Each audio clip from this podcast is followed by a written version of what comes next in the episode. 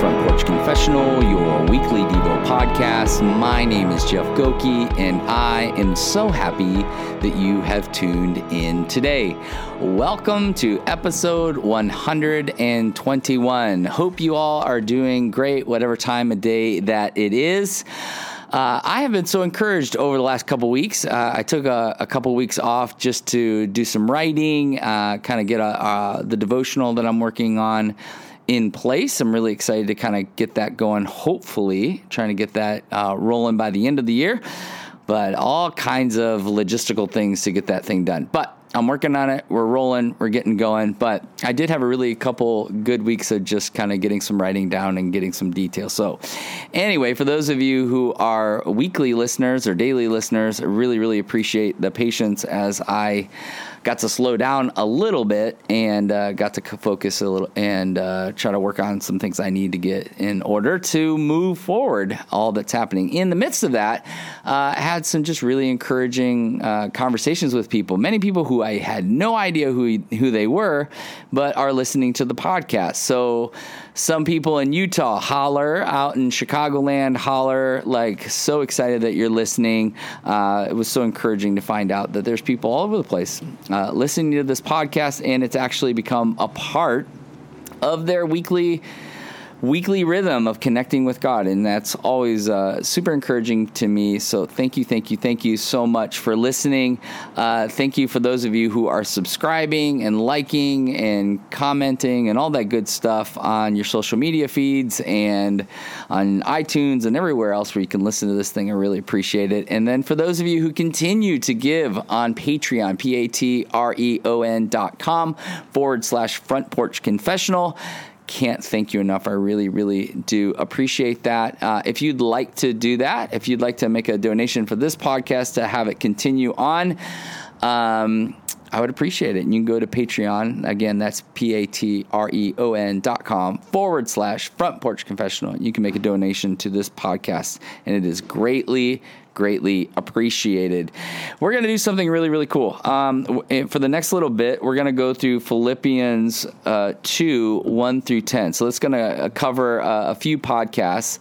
Uh, I've been so deeply impacted by this particular passage recently that I thought it would be good to kind of slow down and work through it. It is so important, especially now and all that's going on. I mean, right now, uh, whenever you're listening to this, uh, right now we're in the midst of a political season. Um, the election has happened.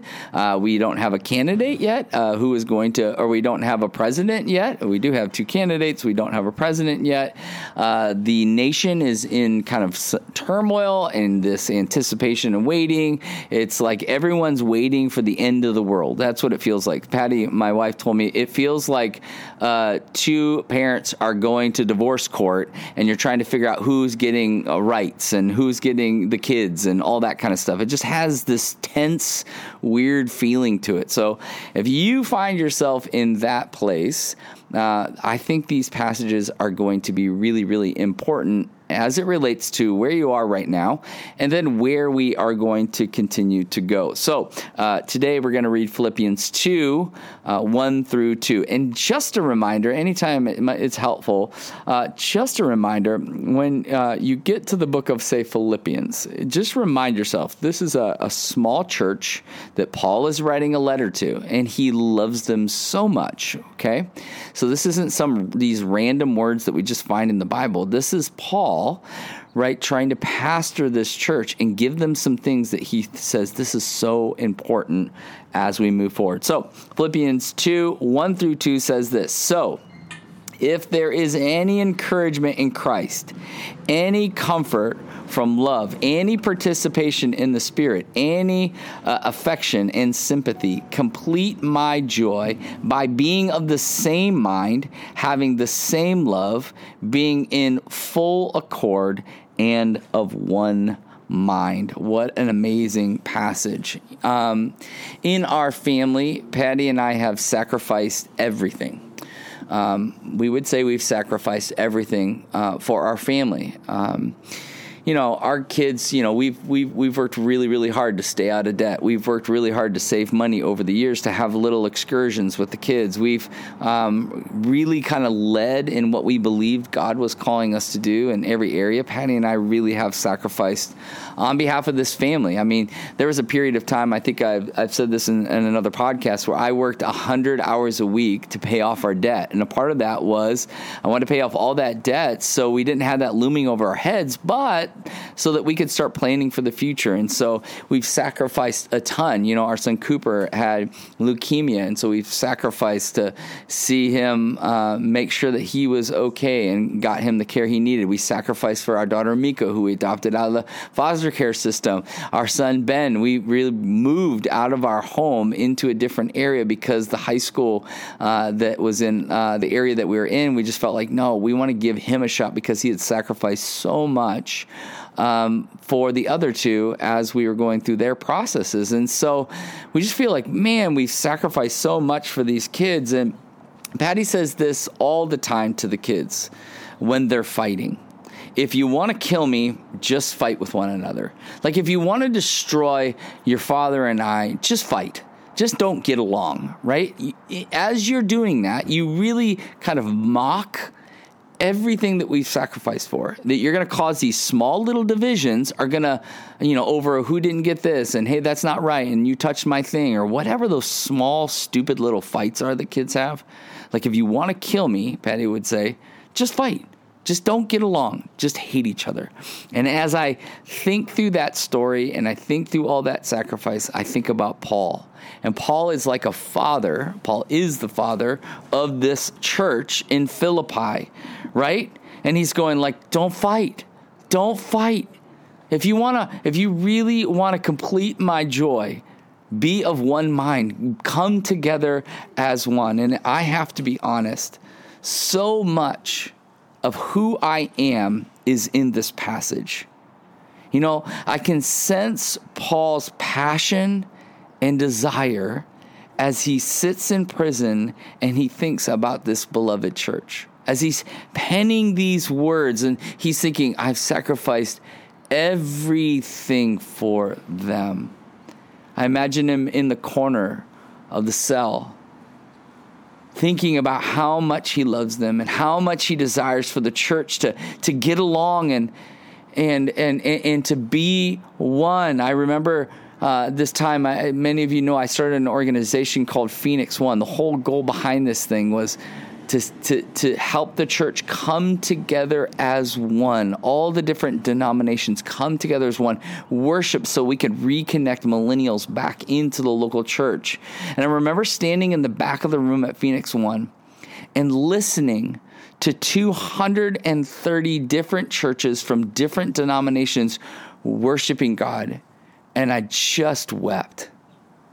I just absolutely wept. It was a, a beautiful and angelic sound that they were raising. Eyes were closed, hands were up, all these different denominations. I, I had this vision of what Paul was expressing here. He is essentially saying this If you really say that you love Jesus, then be one with Him and one another. Be one with Him and one another. And I think we really need to hear that right now. I sense right now in our culture, and you see it, maybe you experience it, or maybe you're perpetuating it, there is such division right now. The bride of Christ seems to me to be ripped apart by all the different things that our culture is throwing at it right now. And it's breaking Paul's heart, but most importantly, it's breaking Jesus' heart. Everything that Jesus did to allow us to be one.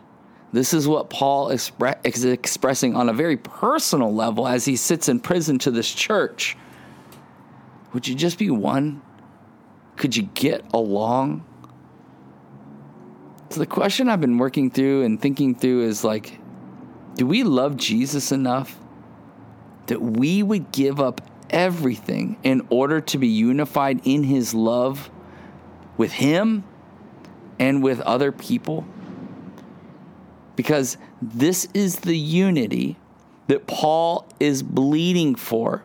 This is the unity that cost Jesus his life. And as Paul sits in this prison, he's essentially saying, This is all I want. This is what I want. I want you to love Jesus and I want you to love one another. Because as we do this, we are going to a world that is so di- divided and so myopic, and they are craving this. And he's looking at this church going, please, please, please complete my joy by being of the same mind, having the same love, and being of one of a full accord and of one mind. This is what he's hoping for. This is what he's designing for. And so the question I'm working eh, once again have to come back to is this is that well, why do we choose to divide? The, the interesting thing is there are over 45,000 different denominations around the world who are parsing the scriptures and dividing over it. And for the most part, we are known for what we're against than what we are for. And I really, really, really believe it grieves the heart of Christ. Our desire is to be right and it has blinded us to what's most important. Our deep rooted tribalism is compromising the commission that Jesus and Paul are calling us to. I want you to hear this right here to be of the same mind, the same love, full accord, one mind this is what he's inviting us into, commissioning us into. And what I see and what I think is people will either see the love of Christ or our egotistical divisions with one another. And I, I just want to know is it worth it? Is it worth it? For so many of us, we just want to be right. Because when we feel right, we feel superior. And Paul is going, there are, there are things that are so much more important. There are essential theological doctrines that we need to unify around. But core is Jesus, his death and his resurrection, and the commission to go live that life in this world as one because we're going to kill each other all over all the non essentials. And right now, there's a lot of non essentials. Not that they're not important, they're very, very important, but they're not core to the calling that Christ has placed in our life. They're not core to what, what Paul is introducing us into or, or commissioning us into. Because we are only truly living in Christ when we love the Lord and live in harmony with our brothers and sisters in Christ. That is the byproduct. That's how we know. That is the evidence. That is the fruit. And so, my question for us today is this, and I've had many questions in this one, and honestly, like, I feel it so deeply inside of my soul. This is a place where we need to repent and turn to the Lord. So, the question is this Where are you currently breaking the heart of Christ as a result of division? And I would love if you would just slow down. Honestly, slow down and think through that. What, am what are you posting online right now?